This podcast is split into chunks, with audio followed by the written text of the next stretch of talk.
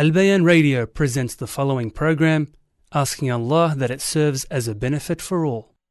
بسم الله الرحمن الرحيم الحمد لله رب العالمين والصلاة والسلام على نبينا محمد وعلى آله وصحبه وسلم السلام عليكم dear brothers and sisters and welcome to another episode of the Book Review Podcast. I'm your host Abu Abdurrahman and I'm very pleased to be joined by my dear brother the Sheikh Farhan bin Rafee Ahmed Assalamu alaikum. Wa-alaikum assalam wa rahmatullahi wa barakatuh. It's good to see you. It's always a pleasure. I always hate it when I miss a week. You know what I mean? I always hate it when I, whenever we don't get to see you. Alhamdulillah, the good news is we're back. We're back. Episode number nine. We're getting there. Yeah. We're making It's progress. Almost, almost hit 10. Almost.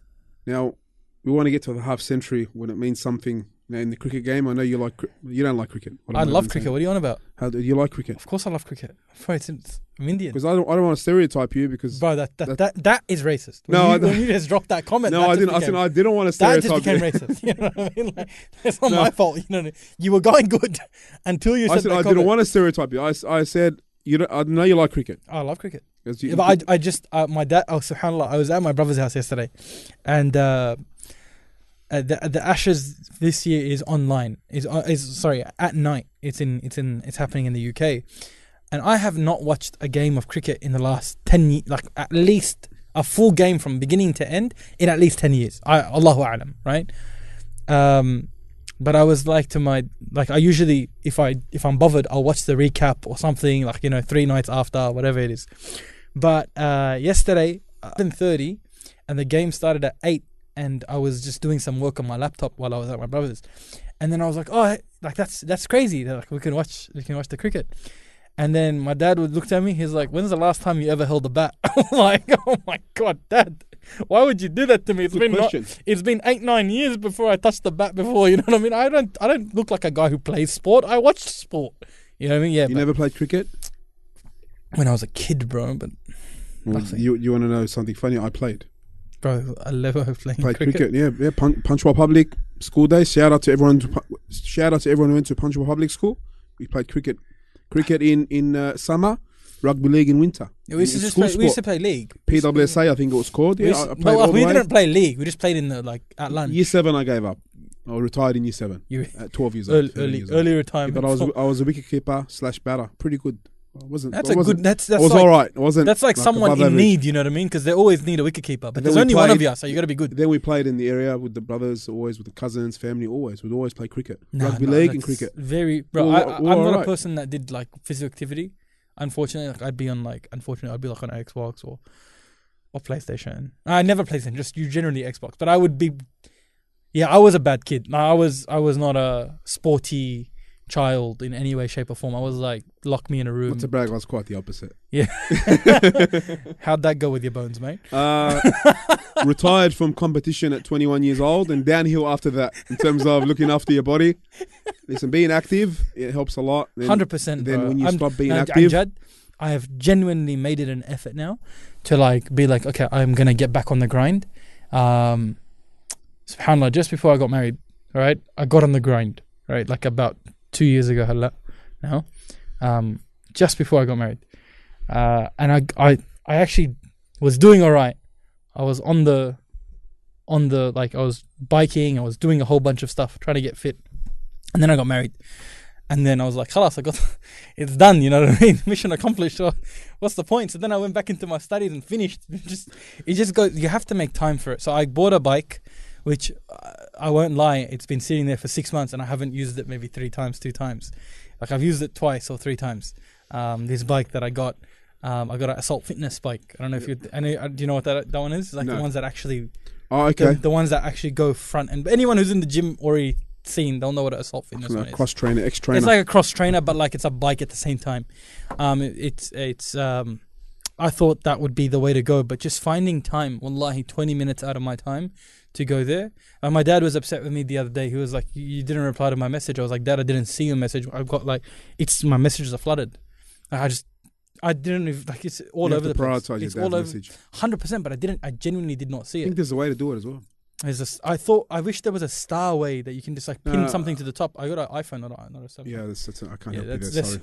Uh, the way anyway I'd help you there is to tell you to get an Android. But Nah. our tech man inside, a shout out to him. He's an Apple loyalist. If that even makes sense. It so, is. It is. Okay, let's get in straight into it. Um, but before we do, I'd like to welcome all our listeners on 107.9 FM in Sydney. We will be on 107.9 FM in Sydney for the next two weeks, inshallah, for Inshallah. the days of Dhul Hijjah and Ayam al Tashriq and Eid al Adha. Uh, which brings me to the next point. We have entered the blessed days of the Hijjah. Now we're in the second night after Maghrib. Uh, quick reminder on what's so special about these days.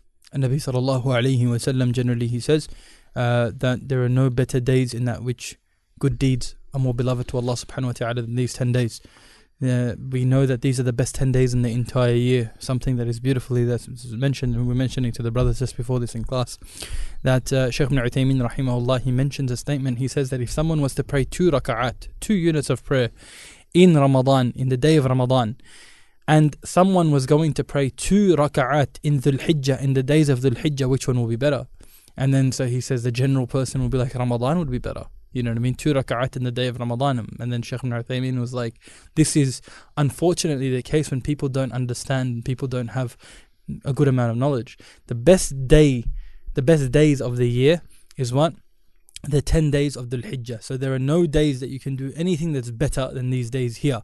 The nights of Ramadan are better than the nights of Dhul Hijjah. That's 100%. But the days of Dhul Hijjah are better than the days of Ramadan. So this is a time that we go completely in overdrive. And subhanAllah, it's so close to Ramadan, so it has two benefits. The one who came out of Ramadan and he was feeling feeling religiously supercharged. Right? He felt that recharge after Ramadan. He felt that spirituality after Ramadan. Now he comes back and it's another yani another um like a moment with with worship.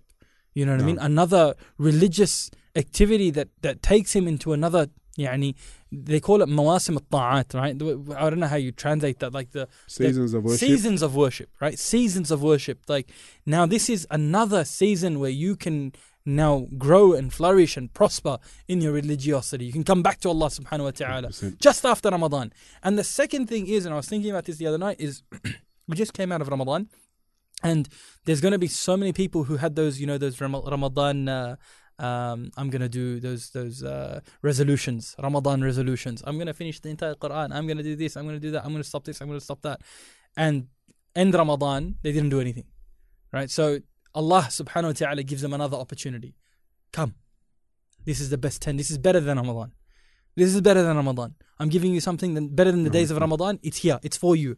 Now it's like someone you just failed. You know what I mean? Like imagine like think of it as I don't want to like I'm not giving this example to the dean. I'm just saying that if someone said you can win a million dollars, right? It's in two of these bags, and you say that one, right? You pick one of the bags, and it's not in there. But then he says, "All right, pick again." It's just one other option. It's the other option, right? You can still get that what you wanted. It's right there. It's still attainable. It's still achievable. So you can still do a lot right now, um, and that's what it's so beautiful about these days. But one thing that yeah, and he separates these days from the rest of the days, is this is when you see the real Muslims, the sincere Muslim. This is when you see those who understand Islam. Because not everyone is as much into it. no one half of the time. Like if if if some if Nabi sallallahu alaihi wasallam is telling us that this is the best ten days of the year, period. And it's like a sunnah that's mahjura now. It's like some people just don't even know what we're in. They don't feel any spirituality. They don't feel anything. There's nothing that they. It, you couldn't tell the difference between this day and the next day, right? Like a, ten days of the Hijjah or the twenty days after. Like you don't know. There's no difference that you can see in this person. So now it's like, did you really understand what's supposed to be happening right now? Did you really understand what you were supposed to do? Mm-hmm. So I genuinely think that this is when the believers, the real believers, they come together. This is when you see that brotherhood of real faith. This is when you see that proper iman. This is when you see that the ones who really understand Islam. Because, subhanAllah, just think about this, right? The best day of the year is in these 10 days. What's the best day? Yawm al-Nahar. Right? Yawm al-Nahar, the day, the 10th day is the best day. It's even better than Yawm Arafah. Which is Eid, the day of Eid al-Adha for The- this. so the Not- ninth not at, uh, is Arafah, Hajj, right? sorry. The 9th, which comes on, it's going to be Tuesday, right? Next Tuesday, yeah. Ninth is Tuesday. Okay, the ninth of Dhul Hijjah, which is the day of Arafah, which we are supposed to fast, and it expiates the sins of two years. Okay, One day, fasting one day, two years of minor sins wiped away. Clean. MashaAllah. But then the day after is Nabi sallallahu alayhi wasallam. He's saying it's the best day of the year. So many great acts of worship in one day. One day, subhanallah. One day, subhanallah. And this is the other Eid for us. This is that like not important Eid. This is the one that we no one gets any presents. You know what I mean? This one's no one gives Eidiyah. This is the Eid that no one nothing happens in this Hajj. Eid. You know what's surprising? I don't know. Ah. If, you know, in Lebanese, Ah. they would call it Eid al-Kabir. They do say it. They do say it, but And they don't they don't do Ram- anything for Eid. Ramadan Eid al-Fitr is Eid al-Zaghir. But do they actually do it? Like generally speaking, in the community, you've got a good touch in the community. This Eid is not celebrated the same way. Uh, yeah, after Ramadan, Eid al-Fitr is more of a Eid al-Fitr is when you feel Eid. because after 30 days of fasting, After 30, there's, days, a, yeah. there's an anticipation, right, of 30 days, and then we get the big celebration, right? But this Eid is supposed to be bigger for all of us. We're supposed to be waiting 364 days for this one. It's the best day of the year. 364 days you should be waiting for this 365th because it's the best day of the year. So it's like, what if you like if you don't even know what the best day of the year is, then like you go pray Eid, you go maybe do one or two rounds, you feel a bit depressed, you go eat at a restaurant, ma salama, you just go to bed. You haven't really understood this is the best day of the year. W- what are you doing? so we should increase in our worship.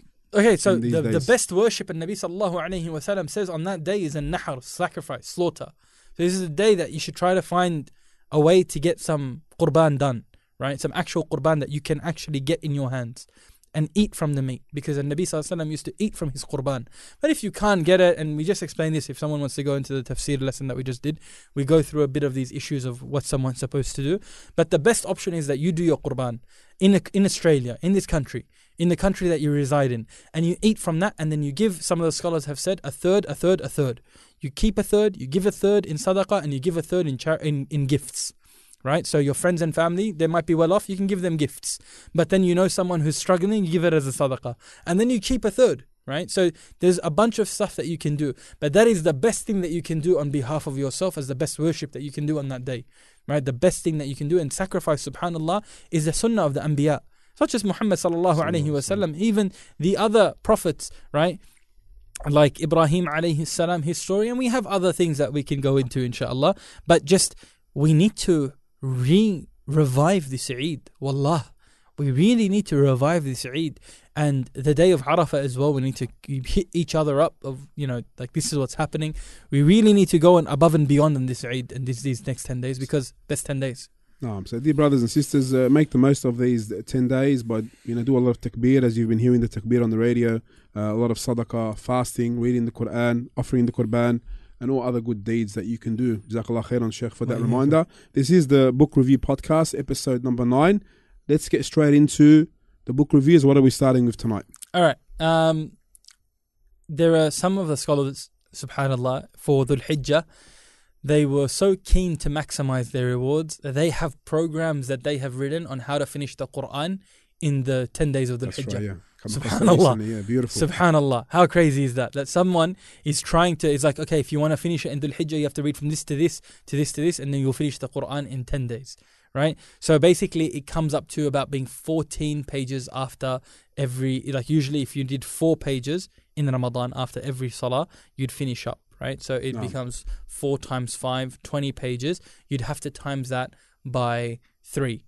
So it has to be six, about approximately 60 pages for you to finish the entire thing. day, it's yeah. like mental math, right?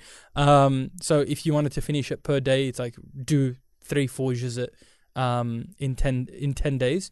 3 times 10, 30 juzit. If you can do 4 juzit, it's even better. If someone has the ability to read quick, especially brothers and sisters who know Arabic, if you know how to read Arabic, then you should try to push yourself. Try to go hard, right? So it brings me to this book here, which is called Journey Through the Quran by Sharif Hassan al Banna.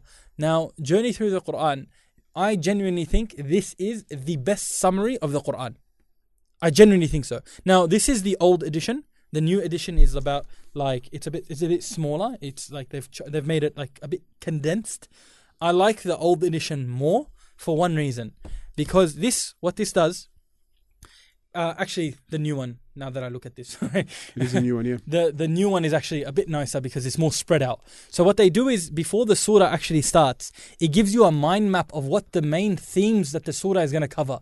So it gives you an actual breakdown of the a brainstorm of the surah, the main themes that are going to be covered. Then it gives you a bit of background information behind the surah. Then it gives you the virtue of the surah if it's present.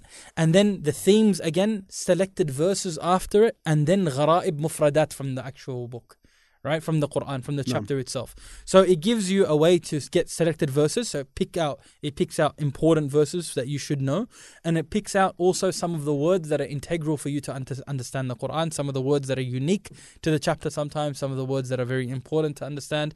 And this is again, I genuinely think one of the best summaries of the Quran, and maybe one of the most beautiful summaries of the Quran because the mind maps in this are really, really good. Um, it's published in the UK um, and it is available. Um, يعني in, in most bookstores, Dar es Salaam, DS bookstore. I've actually come across that uh, in in pr- u- and used it for some lessons, and Ah. I would use it at the beginning of each lesson when taking a surah Hmm. to give an overview of the surah. It's, it's, the best. Quite, it's it's, easy. quite there. Mm. The only thing I, from memory, Mm. um, you can correct me if I'm Mm. wrong. The only thing that I would suggest to make it better is the grading of that hadith. That would be good. That would be good. They, You agree? Yeah, definitely. Anytime there's hadith involved. My pet peeve is that people don't yeah. do the hard work. I, I, can you just double check? I'm, no, it's, I'm, 99% sure. Yeah, it's That's it's from I the uh, remember yeah, reflection here. from reading it. Um, virtue. It's just the Nasai. It doesn't give yeah, any. That's the any, only thing that yeah. I that I could recall um, from. I haven't used it in like, detailed use or a lot of use, but have used it here and there. Now I really like the the brainstorm. Hundred percent. It's it just having a visual image of what the surah is going to cover is really beautiful what the surah is going to cover. Like just having it there. Like I recently yani, advised one of the mashayikh to take a copy because he wanted to talk about one of the surahs in three lessons. Right? He wanted to take mm. one hmm. of the surahs in three lessons. And then he was like, Where's, what's the best way to just look at it as an overview? I'm like, just take this book, go to the first page before the surah starts, look at the key themes and expand on it. Just use it like that. And then so you can literally use it as subheadings for sub for literally classes. So like um, if someone was teaching the Quran uh, and someone wanted to just go through like a summary of the Quran, what I would do is that I would make the brainstorm literally like questions of what I want to focus on. That does the student understand this concept? What Allah subhanahu wa ta'ala is talking about? What's the main theme over here? And then go back and try to fix that up. Because I think if that if you have that ability to go through the main themes of the Quran, yes, you don't go through every verse. It's not a, a word by word translation of the Quran. That's not what this is. It's a summary of the Quran. It gives you just a good overview, a journey. Literally, that's what it's called a journey through the Quran. And I think that's really, really beautiful. And it's really nice for someone who just wants to just get acclimated to what's happening in the Quran, where it's not because sometimes the translations, right?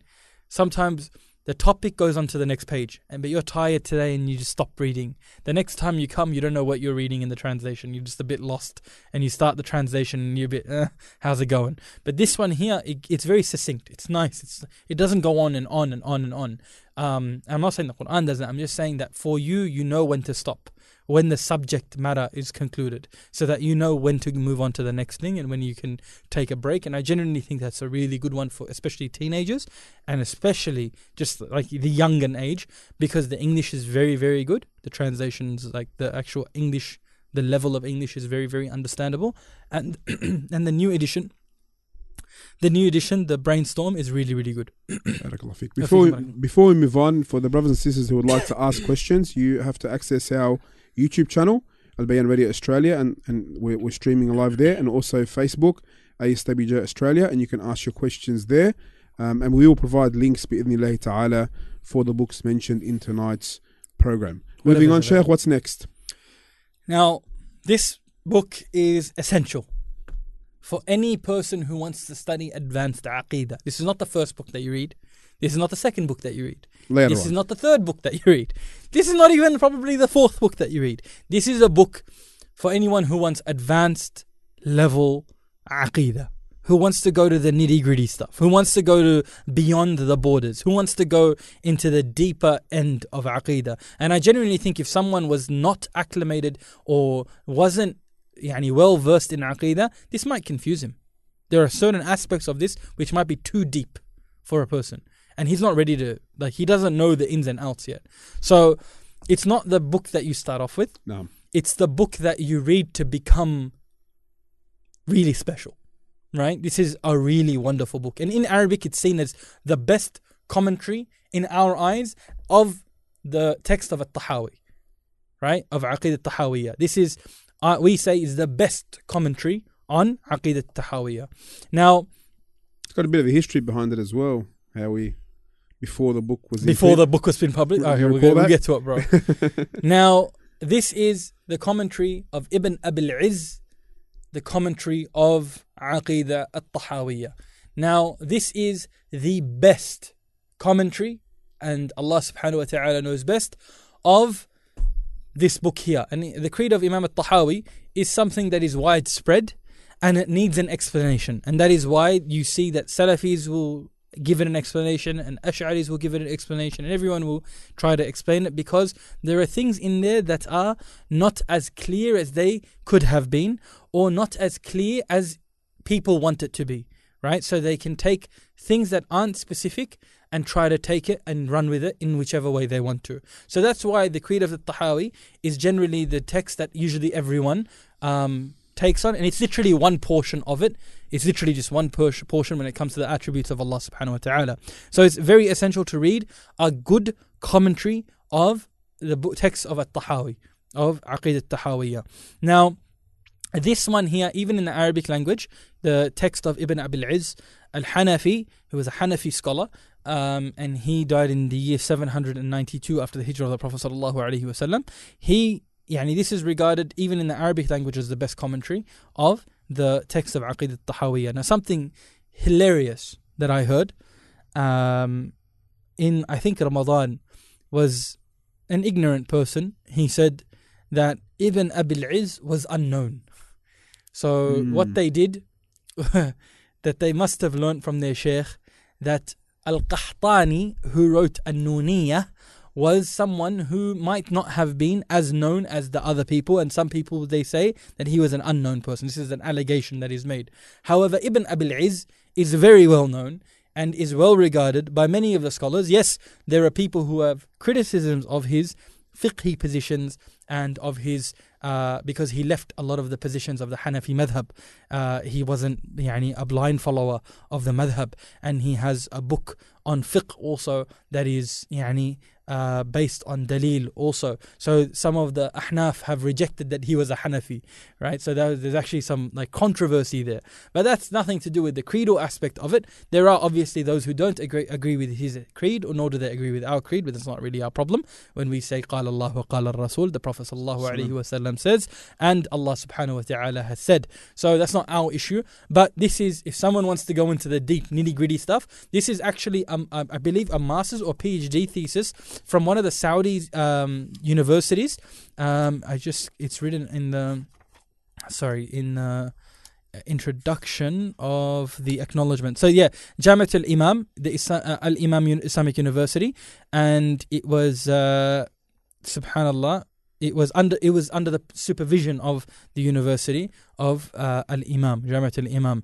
Now this is really really good. Um, the translation is يعني, at a university level. It's pretty good. There are obviously You might need a dictionary. But يعني, you need it. Yeah. So when we say that it's a university level, Yeah. think of like imagine you were reading a medical textbook. You know what I mean? Like it is at a university level. It's it was translated a long, long time ago. Um, when were you looking for it? do you remember the PDF Yeah, I remember the PDF. that we got our hands on? we got our hands on it ages ago. But Long time ago. Like, that's what I'm saying. Like how long ago was that? But Ten years plus. Oh no, it's more than that. It's way You more than that. Yeah, it's more than that. Um, so Subhanallah, yeah, they didn't give a date over here.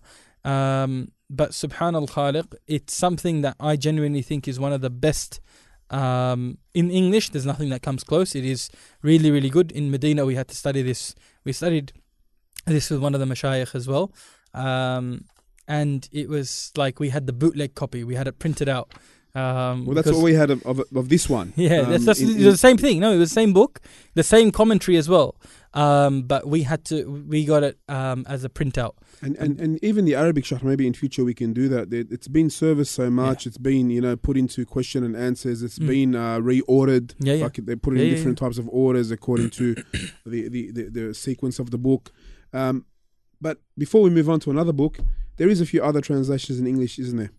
Of of uh, Tahawi's of- Aqidah, one for the explanation of Sheikh Saleh Fawzan, Hafidhullah. that's a good one. That's quite good. It's brief. Very brief. Sheikh Fawzan's commentaries, right? If anyone wants to go through, like, there are two types of commentaries a commentary that goes into the nitty gritty, and one volume becomes four volumes, right? Or one volume becomes three volumes, or one volume becomes even two volumes, right? And then there's a, a, a type of commentary that he might read a page and he might make one line on the entire page. Like this is very important. This is the importance of, as you can see in the hadiths, like for instance, as you can see in the aforementioned hadith, that this is a very important topic and this is something that a lot of people get wrong. So you have to understand the hadith. It's assuming that you've understood the hadith. That's the type, very generally speaking, not all the time. Like for instance, his commentary of Ad-Da' with Dawa. His commentary of Ad-Da' with Dawa is like if someone wants to just make sure that he understands the overall picture of the book. You know what I mean? Sometimes a paragraph, two paragraphs, three paragraphs, four paragraphs, and he'll say one line about that which preceded, that which came before. So, yani, it's not like Sheikh Abdul Razzaq Al Badr, Hafidahullah, who goes after every paragraph, he'll give uh, a commentary. So, if you compare, you know, uh, uh, who's Tahawi would be, like this Tahawi compared to Sheikh Fawzan's Tahawi, it's there's a massive difference. You know what I mean? A massive, massive difference. Or Sheikh Ibn Uthaymeen's Kitab al-Tawheed compared to uh, Sheikh Fawzan's Kitab al-Tawheed. The commentaries in, in both, you'll see a massive variance, a massive discrepancy on how they've approached the books generally. But Sheikh Fawzan gets a lot done, Jazallah khair. MashaAllah, Tabarak ar-Rahman. He gets a lot done. So he has like these programs where like daily they'll they'll read to him, they'll read to him, they'll read to him, next book. They'll read to him, they'll read to him, they'll read to him. So it's like reading a book in the presence of a sheikh and they've finished so many books now. They've recently published his works and it, it the last edition that I had was nine, but this new one I think is like 15 to 20 volumes of Sheikh Fawzan's works that's just come up. So his ta'liqat, his commentaries on books are more just that. They're notes. They're like selected um, statements on things. They're not very nitty gritty, heavy duty commentary type. So Sheikh Fawzan's ones are very brief. His 40 hadith, for instance, is a very brief 40 hadith, right? Compared to um, Zarabozo, Hafidahullah, his commentary is like half Hafid ibn Rajab's commentary of 40 hadith, which is like next level stuff, right? Like every line, let's break this down into like 70 pages. This one, three words. Let's just break it down as much as we can. So there's a very big like difference in the approach that they take. So Sheikh Fawzan, short, sharp, and sweet. That's how I liked it. Just straight to the point, no Excellent. fluff. No fluff. Let's move on to our next. Uh, I think the main book we're going to speak about today. Is that right? That's the main one. That's the main it. one. So the next book is probably the ma- most famous Arabic book in the world. Allahu alam after the Quran, um, something that is the most widespread in every corner of the globe. Right, this book is um, something that's just literally widespread. In I don't think there's a masjid in the world that might not have this book. It's very rare to even think of a, a single home that might not be touched by this book. Right. Um, so the book is Riyadh al-Salihin.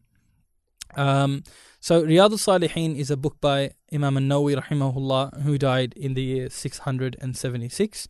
Um, he died relatively young. He was one of the most prolific Shafi'i scholars who lived.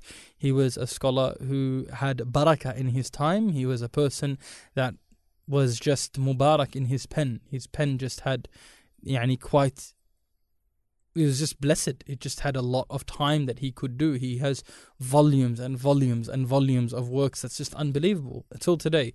Whether it's in fiqh or in hadith, like for instance, he's يعني, he's got one of the um يعني, the best commentary pretty much on Sahih Muslim, which is like Al Minhaj, يعني, sharh, which is the sharh of uh, Sahih Muslim, which is basically seen as this is the best book that you can get. You know what I mean? This, there's no better commentary on this book. Um, I'd say Sheikh al Ethiopi's book is also a very wonderful 40 45 volume commentary on uh, on Sahih Muslim. And Allah, he died recently. He died recently, a few years back in Mecca. Um, he was his his commentary on Sahih Muslim is quite amazing. Um, 45 volumes. Like he goes into the nitty gritty of the narrators. He goes into the nitty gritty of the fiqh of the, and that's something that's brilliant. But Riyadh al Salihin is probably the most common book يعني Allahu A'lam after Hisn al-Muslim, Fortress of the Muslim, and probably يعني the Quran and maybe the, what, how everyone knows Bukhari. You know what I mean? Like Riyadh al-Salihin is something that's just everywhere. Um, I'm teaching the book actually um, on Wednesday nights. I actually teach it. It's uh, all available on on on the YouTube um, on my YouTube page. But um, we're going through hadith hadith one by one. We're not just taking like sections of it. You've So- already finished the 40 hadith, the other book from Imam Yeah, Nawawi, we finished we rahimahullah. finished 40 hadith Should of Imam that. Nawawi rahimahullah alhamdulillah that was probably like one of the best things that we've done that was a that was a time I won't forget it. It was probably one of the most rewarding experiences when you get to finish something that you put like a year and a bit in. All available online as well. Alhamdulillah. Corona went through it as well. We went we went through Corona. We started. We went through Corona. We went through Corona. We went through it. Alhamdulillah. So we finished that in 63 lessons. Walillah alhamd. And now we're going on to I think we're on lesson 30 something um, in Riyadh Salihin, um, and it's more of a يعني, a general lesson. It's a it's a very enjoyable type of experience. So we get to go through it. But this is, uh, in hindsight, this is only um, a quarter, I believe, of the Riyadh Salihin that I own. Before you before you tell us how much you have, yeah. Um, what does Riyadh Salihin mean, and what's the overview of the book? So the gardens of the righteous, Riyadh, which is gardens, and then Salihin, righteous, um, and basically it is a book. It's Riyadh Salihin min Kalam uh, Sayyid al-Mursalin. So basically, it's the guidance of the pi- of the pious from the words of the best of creation right? So what it is is that it is a book on hadith of targhib wa tarhib. Targhib wa tarhib. Now this is a type of uh, subject in the Arabic in the in the genre, Arabic genre of Islamic studies, where it promotes you, encourages you to do good, and forbids you from and warns you from doing evil. So the aim of this book is to open your heart and to solidify you with that which is good and to try to put in your heart, instill in your heart there also. It's not just targhib, that it's just good, good, good, good, good. Do whatever you want, run amok. No, but there's also things that you need to understand that you need to fear and you need to understand the consequences and the muharramat, things that are prohibited and things that are not allowed. So it's like a very general book. It's like you can read it in any masjid, you can read it in any home, you can read it in any place, you can read it at any time. It's something that's just unbelievable, mashallah. Now, this is a book that it's yes, it's يعني a book in hadith, but there's actually verses in it. So, for instance, the first chapter, I should go for the third chapter because we're doing that right now. We're doing Bab al Sabr.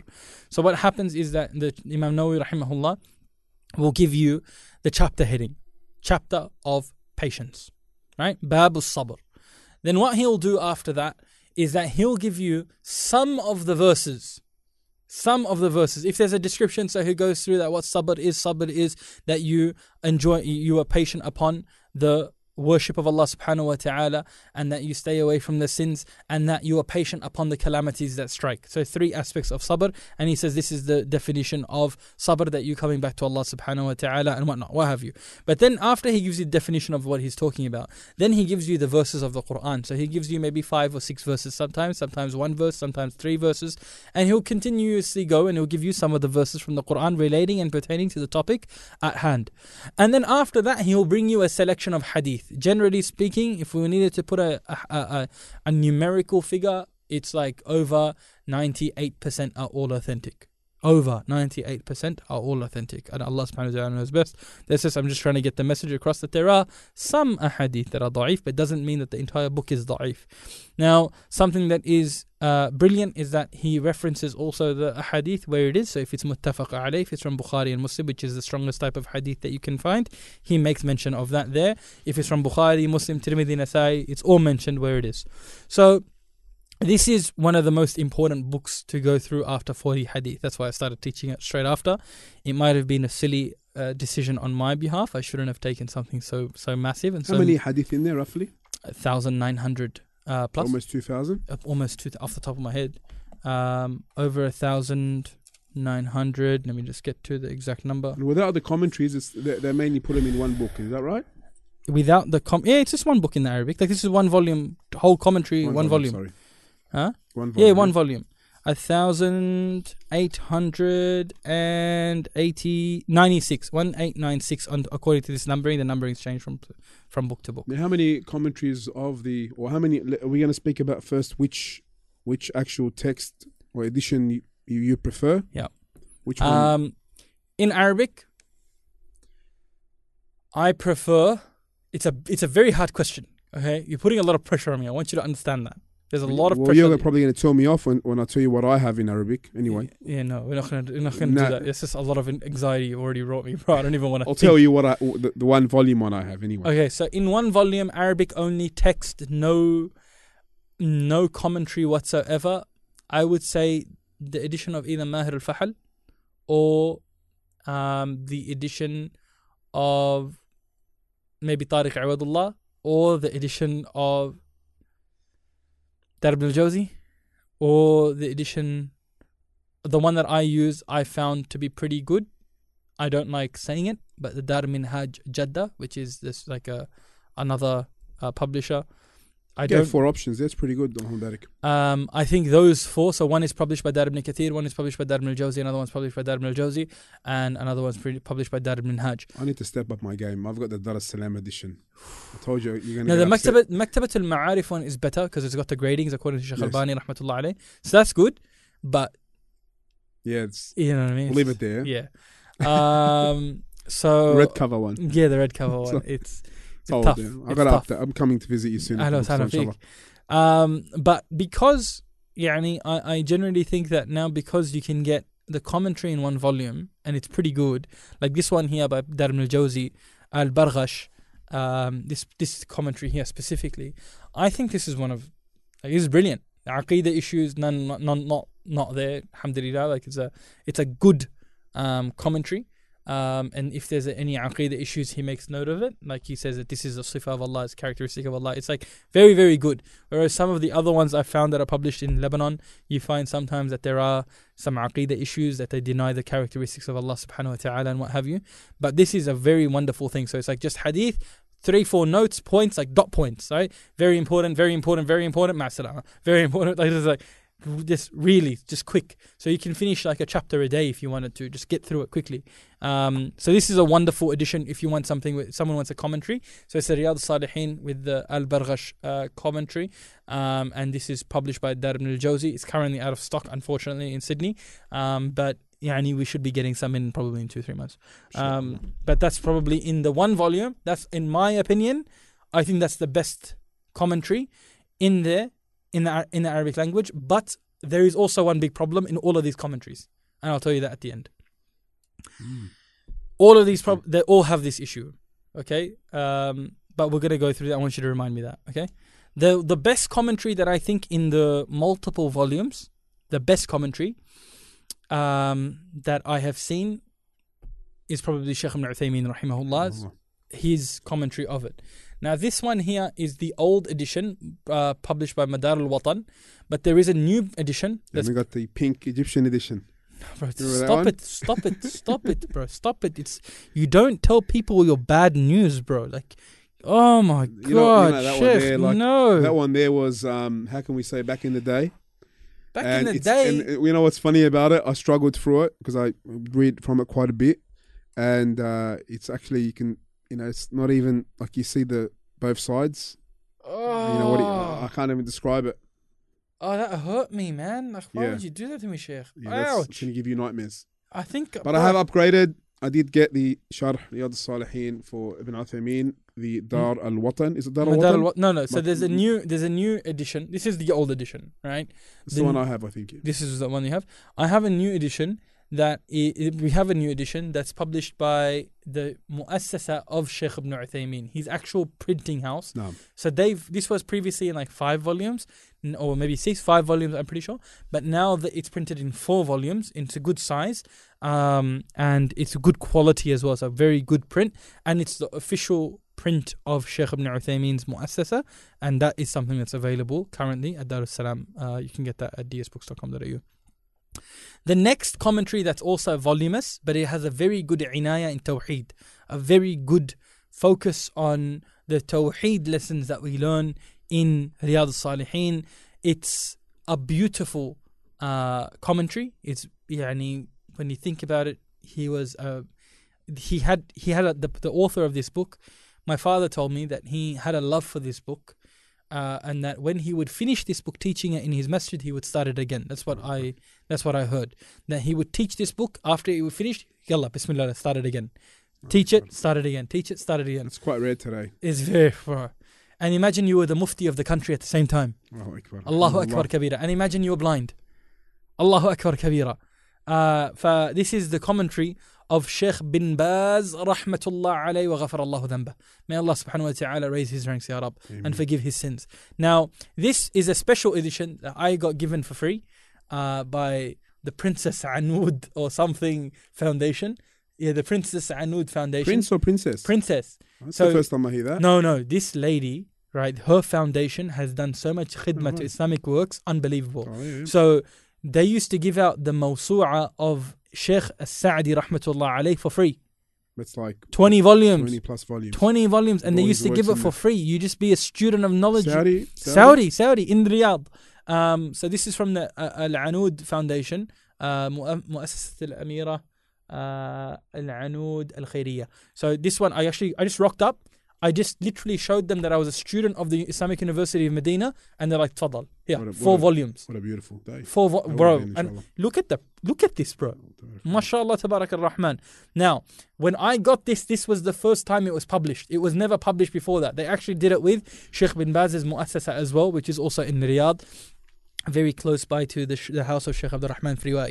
Now, um, that book has now, that was the first time that it was published and you couldn't buy it. It was just like, you had to get it to get it. Do you know what I mean? Yes. Uh, then they published it recently. Uh, I think it's Nashar al Mutamayyiz. They published it in four volumes, and you can find the copy at Dar es Salaam. It's available now. It's just like maybe two years ago we started getting it, but I got this a long time ago. So it's actually this is one of my favorite copies of this book. And Sheikh, yani, one story about Sheikh bin Baz, rahmatullah alayhi.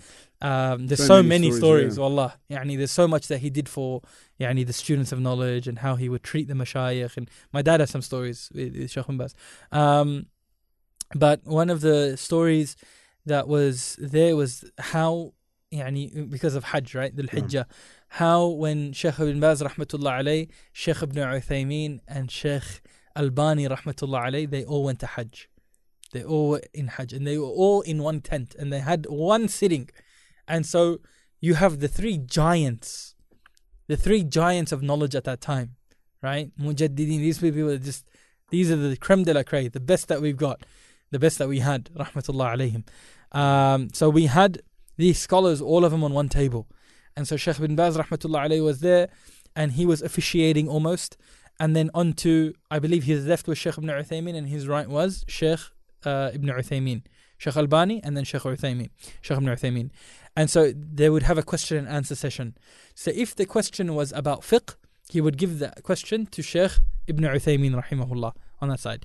And if the question was about hadith, he would give the question to Sheikh Albani rahmatullah alayh. And if the question was in aqidah, he would answer it himself. when you hear those stories, man, unbelievable. Tabarak ar-Rahman. Now, good news is that this has been translated in English, six volumes, Completely? completely. That's what I heard. Dar es Salaam? Dar es Salaam, right? I've looked at the translation.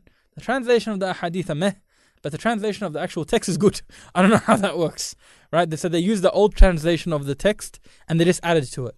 Because the old Riyadh al-Salihin, Riyadh al-Salihin has two commentaries on it. One's a two-volume one by Salahuddin Maqbul, uh, Hafiz Salahuddin Yusuf, sorry, Hafiz Salahuddin Yusuf, um, and he just passed away during COVID time in Pak- in That's the, in- the two volume. two volume one that everyone sees, right? Dar es Salaam edition. So that's the two volume one. I, that's that's got Indian scholar, it's right? a Pakistani scholar. Pakistani. Pakistani scholar. Rahimahullah. He, يعني the Urdu edition is amazing. Right? It's good. Ahlul Hadith. Um, the, the Urdu edition is really good. But the English translation is incomplete from the commentary side and it's incomplete in some of the ahadith, it's incomplete as well. It needs a massive redo. It needs a massive redo. Um, I'm I'm actually translating it as I go now because I'm done. Like I, but there's one hadith was like four pages long, so I didn't do that one. I won't lie. But uh, we, I'm Shall we get to it. Inshallah, I, am gonna go back and I'm gonna revise the translation. So I am translating it as I go. Um, but that, that that English one that's there, some of the words of yani, Imam Nawawi is missing. It's just it's it got a few issues. Now, um, the translation of the six volume edition is actually not that bad. It's not that bad. I won't lie. It's quite recent. It is quite recent. It's maybe about three, four years off the top of my head. About three, four years. Allahu a'lam. Now there are other yani, translation. There are other commentaries of it that are that are quite famous, but I want to mention these ones here specifically. But now, what is the shortcoming of all of these commentaries? I've gone through. What are they? I've gone quite through a lot of these commentaries for my class, right? So I like, yeah, and you know me, right? I kind of a bit chill about it, right? We have to go through like just the fact that I haven't, I, I might have, I think I have over twelve Riyadh al-Salihin at this point. It's a problem. So that's that's I have so- I have- and commentary. I mean, no, uh, just Arabic ones, Arabic just Arabic ones, just commentaries or editions. some of them are just the text. I've got. So like the four that I mentioned, the Tariq Ibadullah one or the Mahir al-Fahal one, and then we have the Dar Makkah has one, and then we got the Dar Minhaj one, and then we got the uh, Maktabat al-Ma'arif one. Like I've got that's like I've, I've six in my hand right now. That's without the commentaries. So I do that just to make sure that the Nas, who's got the best one, Dar Minhaj is usually pretty good, right? Dar Minhaj Jidda. So what are the shortcomings that, you- that In the have? commentaries, whenever someone has explained this, they haven't Well, okay, from what I've seen, whenever someone who has, has explained this, they don't necessarily explain it in the lens of the muhaddithin. So there are some hadith things in there that يعني, you can look at the hadith. I'm not saying it's incorrect from the Um, science of hadith point of view. from the then? science of hadith point of view. So what I do now is that if the hadith is in Bukhari, I go to Ibn Hajar. I go to Fath al-Bari and I find gems in there that no one no one of these have mentioned. Like when like the, the idea is is that when there's a hadith, you go back to the best place to get a commentary, right? So it's very general commentaries and or sometimes fiqh commentaries of it. But the actual like for instance the one of the hadith in here regarding when Nabi sallallahu alaihi wasallam was called by his daughter uh, to come to the moment from the apparent nature of the hadith death of his granddaughter okay uh, but in the in the wording of the hadith that's used it's uh, grandson referring to Zainab here. uh, off, off the off the top of my head, off the top of my head, right now, I'm just with the daughters of Prophet Sallallahu I'm, I'm really bad. No, I might have been Ruqayya. Oh, just, just one sec. I got the names of the. I don't think it was Ruqayya because Ruqayya was uh, yeah Ruqayya maybe. they're I think it was Zainab radiallahu anha. Was Ruqayya and Umm Kulthum were married to Uthman? yeah, I need to I need to go back to which which of the daughter. No, that's all right. Okay. Now, the the the zahir of it was child. Okay, that it was he was called to the child, but he's usually translated to son. So they took the commentary that it was the son, grandson of the Prophet sallallahu alaihi wasallam, not Hassan and Hussein, someone else, and that it was a point of death, and he was called to come to the moments before death. I went back to Fath al-Bari, and I found out that it wasn't a son; it was a granddaughter. It must be Zainab. And and not just that, that it, the child didn't even die. It looks like the zahir of the hadith that it, the child died. But when you go back to it, Ibn Hajar says that when you look at it, this child didn't die. This child went on to actually go and marry Ali radiallahu an. Actually, like that's actually the story. That he actually went on after the death of Zainab. So it wasn't it wasn't it wasn't Zainab. But so what happened was that no one made mention of that. No one made mention that this child that Nabi Sallallahu was brought to didn't die. It was some. It was. Yani when I read that, I was like, okay, now I really got to go back to the hadith books, to the commentaries of the hadith books. I can't just take these general uh, commentaries. So like Now how you got to go back how and this tell us book the full story so we can benefit. I've, I've actually given this full story. It's on one of the lessons, but it was like a few weeks ago, a long time actually, before Ramadan even. Now, this book you have to understand the commentary that's done is a masjid setting. Sheikh comes in with the book, right? Someone reads to the sheikh, and the sheikh gives a, a general lesson to everyone who's there, right? Very general. Yeah. Very general. Like you can read it, you can see it. There's saltiyat. There's actually sound bites of it online. You can hear it. Well, that's what uh, assisted me in learning Arabic back in the day, or getting better at Arabic, was reading through the commentary of Sharh Riyad Salihin for Shaykh ibn Uthaymeen, Mm. his book with the audio. Yeah, like And I've even this that one to here brothers as well. is a very general commentary. I like. I think that if they had gone and took put pen and paper together, and like wanted to produce a book, then they would have gone back to the shuruhat of the hadith, and they would have come out with gems, and they would have come out with of that type of thing. But it was a general. It's a general commentary. It's not like specifics. Do you get what I'm saying? Like No. there's the, the the the beauty of some of the hadith things that sometimes I find in the books of hadith. I don't get it in some of these ones because this is just general reads. So if someone wants to go into the nitty gritty, I always suggest if the hadith is in Bukhari, go back to Ibn Hajar. If the hadith is in Muslim, go back to Imam Muslim. If the hadith is in Tirmidhi, go to Tuhfat al-Ahwadi. If the hadith is in Abi Dawud, go to Abu, uh, Awn al-Ma'bud. If the hadith, just get, find the way, do it properly. And uh, unfortunately, it's not done in Arabic, but we're going through Arabic lessons today, so it's fine. Excellent. Barakallah feek. Wa fiikum barakallah. Anything else? Any questions? Jazakallah khairan. Uh, we haven't really had much questions today. That's due to we've turned off comments on most of our streams for some reason. So we'll get back to it next time, inshallah. Um, I think, yeah, we do have a few questions here. Let me get to them. Okay. Uh, firstly, uh, I think you mentioned there that when you were talking about a tahawi that the Salafis view that comment on the tahawi in one way. Our brother's asking, who are the Salafis? Who are the so to quote him, who are Salafi or who are the Salafis? Probably The. Salafis are you- those- what you mean regarding when, when we when we quote and we say the Salafis, we say that the Salafis are those who adhere to the Quran and the Sunnah in accordance to the understanding of the Sahaba and the pious predecessors, those who studied from the Sahaba and took from them, and those who took from them from the Atba' and those who followed in their way. So anyone who followed the Quran and the Sunnah and says that the Quran and the kalam of Allah subhanahu wa ta'ala, the statements of Allah subhanahu wa ta'ala, and the statements of the Nabi sallallahu alayhi wa sallam are before anyone else. That we do not, يعني, we don't look at anything other than what does Allah subhanahu wa ta'ala say, what does the Nabi sallallahu alayhi wa sallam say, and how was this understood by the companions because they understood this religion better than anyone else because النبي صلى الله عليه وسلم he says خير القرون قرني the best of generations is my generation ثم الذين يلونهم ثم الذين يلونهم then those who follow them then those who follow in them يعني the tabi'in and then the atba' so those who follow in this way of following the Quran and the Sunnah in this understanding we would call them as salafiyah we would call them those who adhere to as salafiyah and uh, there are different names that have been given to these people there have been called ahlul athar the people of the tradition they have been called ahlul hadith the people of hadith they have been called uh, muhammadiyah some people have called them right back in the days they have been called يعني various names ahlul athar uh, and يعني just ahlul naqal sometimes the people of the tradition uh, and other names that were given to them. It doesn't really matter whether you call yourself Salafi or not. It matters about if whether you have the creed or not.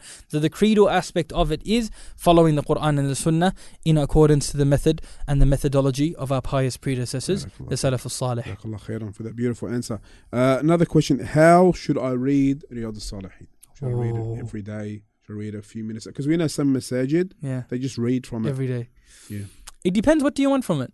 You know what I mean? So I would say if you want to finish the book and move on to your next book, like if it's like a project that like for instance I have to read 40 hadith, then Riyadh al-Salihin and then I want to get to uh, Sahih Muslim because I tell people to read Sahih Muslim before Bukhari.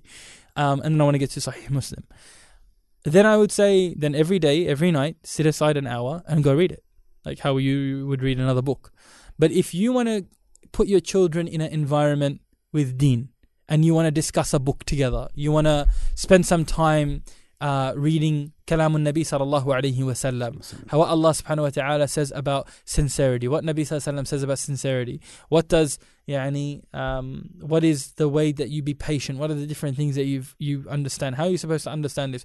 These basic concepts. If you want that, then I'd say every night after Maghrib, in between Maghrib and Isha, sit your family down, have one or two ahadith and discuss the ahadith amongst yourselves. If you can get the commentary of Sheikh ibn Uthaymeen, I'd say the parents read up on the commentary so that if you get any questions, you don't get caught out and then you have to do a Google Google search like what the hell is what's going on. You know what I mean? So just uh, make sure you're prepared for the questions. So I would say if the parents can go through the commentary and then expose their children to all of these concepts in a safe environment. It's beautiful, and this is something that you can do in your homes, and you can revive the sunnah in the homes, and then your house is not a graveyard of knowledge. Because it's very sad that yani, we can expose our children to all of these types of things where it's just filth after filth after filth, and then when it comes to kalam and Nabi sallallahu alaihi wasallam, we say, no, no, no, that's for the scholars. That's for the scholars. That's for the elite. You have to be a sheikh to read that. So relax, bro. You guys are listening to all of these things that are complete garbage. It's better to listen to something, even if it's above your level or above your pay grade. Let's just say, hypothetically speaking, but it's not. But I'm just saying, if it was, at the end of the day, it's kalamun Nabi sallallahu alaihi wasallam. It's the word of the Prophet sallallahu alaihi wasallam. So, yes, go in it, do it, indulge in it. You know, it's the it's the wordings of the Prophet sallallahu You can't really go wrong. Um, another question. The sister wants to know what's the name of the blue book again? The blue book, uh, Journey, through, the, Quran. yeah. What's the Journey exact name through of it? the Journey Through the Quran, literally. Journey Through the Quran um, by Sharif Hassan al Banna. Um, very, very good book as the summary of the Quran. Uh, questioner here, I think it's a sister. What would you advise your younger self? I don't know. I've you got that question before? We're not looking back, but wow. maybe learn from our mistakes. Is that what she means? Because you know, where do you from-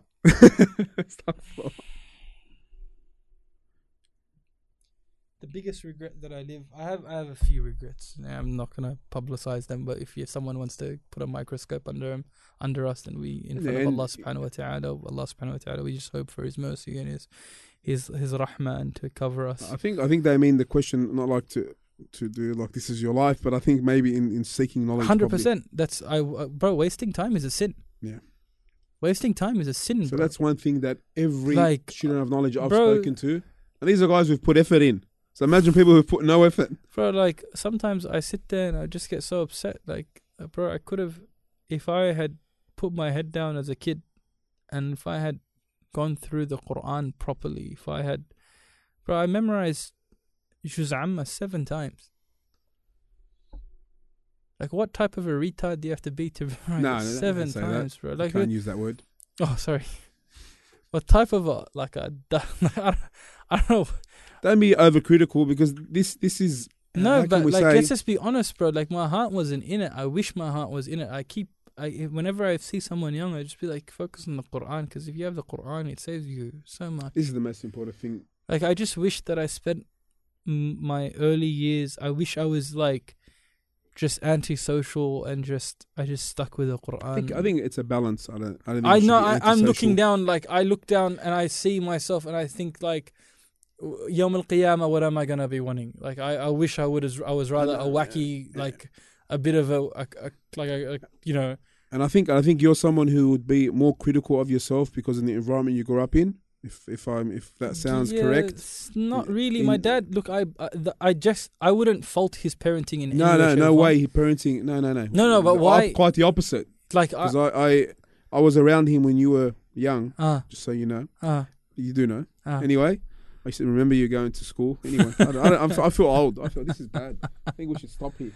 I uh, feel old. I remember you when you used to go to primary school. uh, know, up the road though. what, what what I say is is that sometimes if you grow up in that environment where you have access to it, you more when you when you grow older and you say, you know what, man, look what I had. You know, I had all, I had all this, I had all that. That's what I'm saying. Sometimes you can be overcritical, but you know, as Muslims as well, we should not look back too much. Make istighfar, learn from our lessons, teach others like- from our lessons, and this is why it's probably a good question from this angle only. Not hundred to- percent. But like, wa- wasting time. I think is is is gold for everyone, and not putting enough effort with the Quran. And this is what Mashaykh and ulama have said, not us. Who are we? Like some of the ulama and Mashaykh have said and wished we spent more time with the Quran. Uh. Another regret that I have, that I genuinely I still have on a daily, is that I didn't maximize my time with my dad. Yani, Yeah. With all our parents, I think, especially no, like my my point da- of view. my dad. I've never, you know, when I call my dad, I call him Sheikh. I don't call him Dad. Very rarely I'll call him Baba. Very rarely I'll call him Abi. Very, I don't All your brothers have that habit. like I saved my dad's name on my phone as Sheikh. Like it's literally that's what I call my dad. My before he's my dad is my Sheikh. He's the, the- like he's my first go to. Whenever, every day, if I have a problem in a mas'ala, in fiqh, in reading, in anything, I'll call my dad up. I'll be like, Sheikh, like, uh, what's this mas'ala? I'll be like, send me a picture, I'll read it. And then, like, he'll, he'll always, like, stop whatever he's doing to help me. I had a scholar in my home, and I squandered that opportunity my entire life. Right? It can't be a bigger screw up than that. Like wallah, I went to Medina, but I swear if I had if I had done the hard yards with my dad, like if I had but the thing is it's just like my heart wasn't wasn't there. And so now I look and like I wish I didn't have to teach a single person. It's out of the reason why I teach generally speaking is because I understand one concept that if I don't do it someone else will and usually that's a dud. Usually, nine times out of ten. Let's be honest, Sheikh Nilal. Like, we live in a place that's very scarce of knowledge. Like, the places where I've chosen to teach, the reason why I chose to teach there was either there was nothing available for free, like, for instance, Auburn. I only started to teach in Auburn because Sheikh Khalid Muhammad had gone overseas. And then they'd ask me, Can you come? And I was like, All right, what do you guys have? He's like, We don't have a dars yet. I'm like, Oh my God. So it's out of like in English. in English, in English, Sheikh Khalid and that they've been running a, like mashallah, Sheikh Khalid Isa, Hafidullah Tabarak wa Ta'ala, he's been doing a long time, longer than we've been alive, you know what I mean? But I'm saying in English for the general general public, it was out of necessity and need where I felt like it was a responsibility on me that I did it. But wallahi, if, if someone took my spot, I would gladly give that up and I'd be like, I want to study with my dad.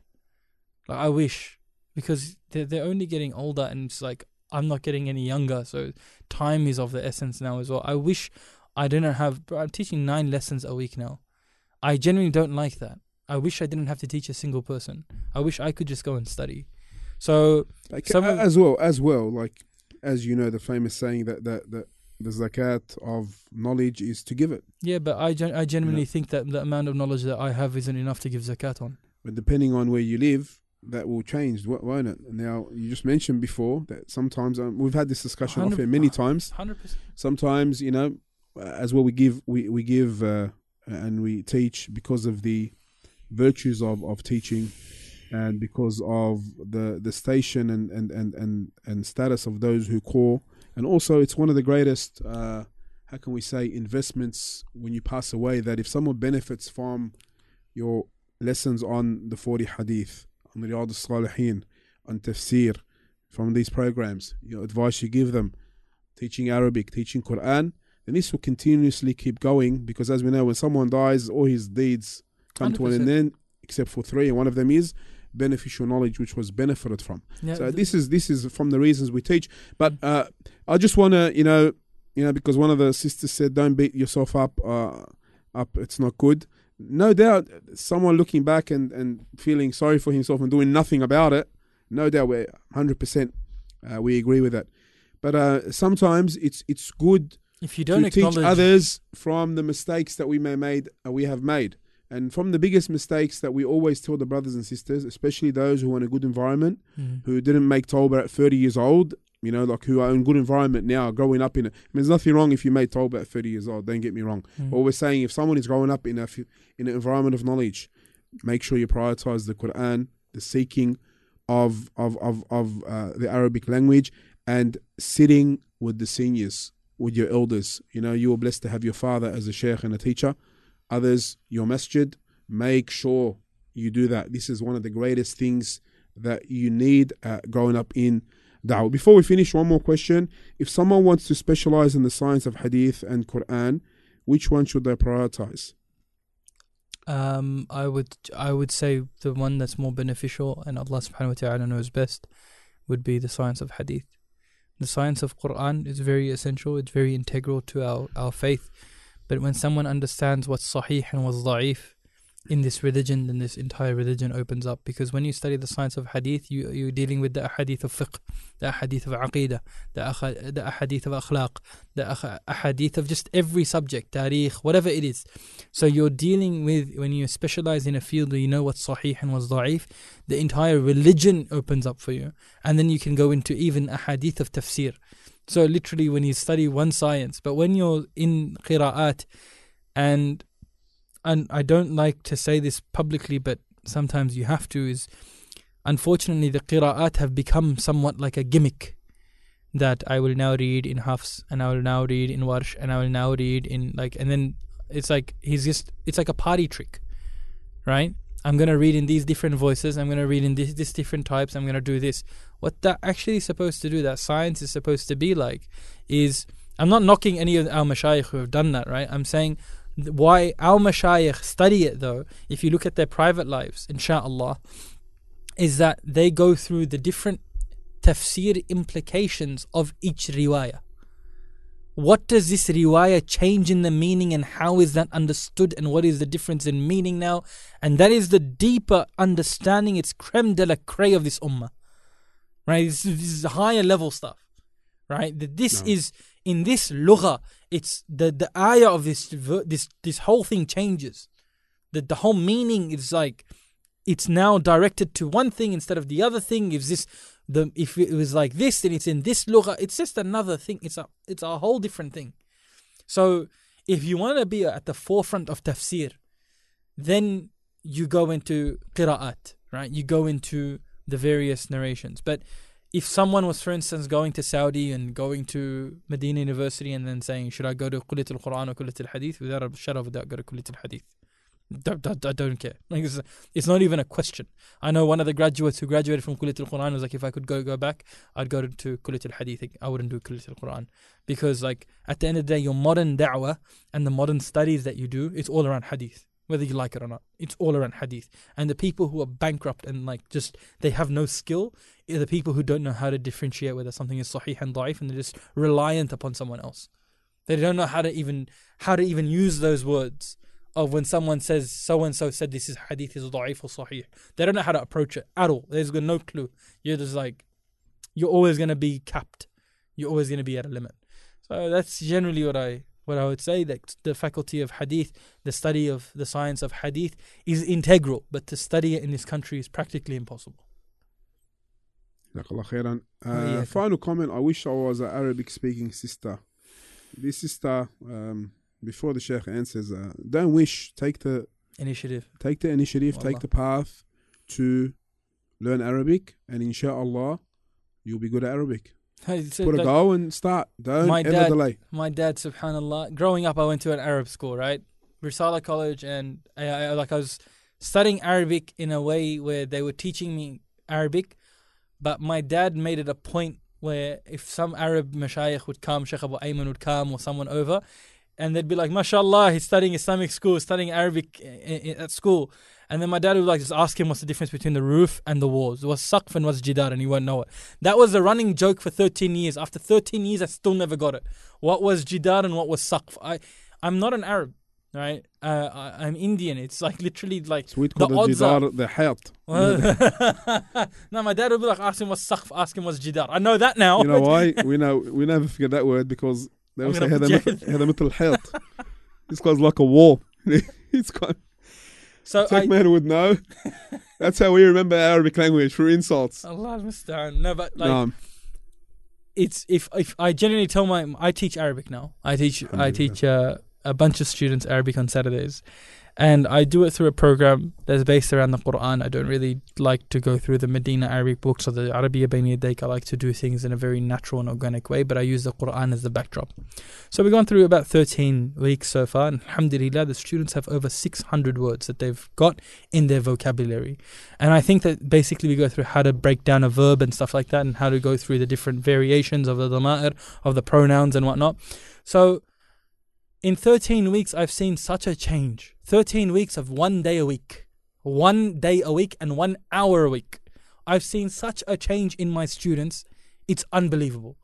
Like, I gave them a homework of just breaking down an ayah last week, and I was so shocked that they all managed to be like, yeah, it was, it was all right. It was pretty easy Yeah, it's good. like to go and break down I, uh, Arabic Allah subhanahu wa ta'ala chose it to be this language for a reason that anyone can learn it anyone can learn it you just have to put the hard yards in it's hard it's difficult it's not easy but it's possible it's not impossible it's definitely possible and I genuinely think that you can do it but it just needs dedication and time dedication and time. That's all it is. Dedication and time. Whatever whatever you put your mind to it, Allah subhanahu wa ta'ala opens it for it and open ask Allah to open your heart. Ask Allah to open your mind. If someone is like, I tried, I tried, I tried, I tried, one, you might not be studying properly. That's the first thing. You're not you might not be getting a good teacher. That's the second thing. Or two, there's a block. Maybe through sin. So try to remove that block. That's the three reasons that you re- usually stuff up. Um, so that's that would be my thing. So come back to Allah subhanahu wa ta'ala, seek tawbah and do a proper study of what's the best way to study Arabic for you. Everyone has a different method, different means. But I generally think that using the Quran is a wonderful method. Um, but go through whatever works for you. But yeah, it's it's does not have to be a wish. It can definitely be a very attainable goal, inshallah. And uh, the sister commented again, I'm learning Arabic now. That is good. Excellent. Stick to it. And uh, and may Allah ease your affair Ameen, and make Rab. you from those who awesome. are proficient I in the Arabic language. I'd like to thank the Sheikh for being with us. Barakallahu fik. Oh, We can speak all night, as you know.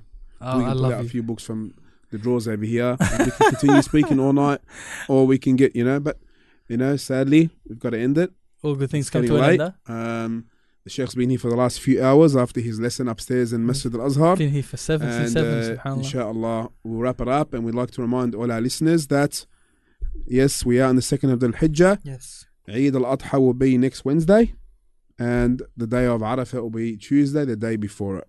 So uh, that's good news for all our brothers and sisters. We ask Allah to bless your days of Dhul Hijjah, and don't forget to tune in to Al Bayan Radio on 107.9 FM for the rest of the blessed days. Up until uh, a few days after Eid, we'll be on 107.9 FM in Sydney.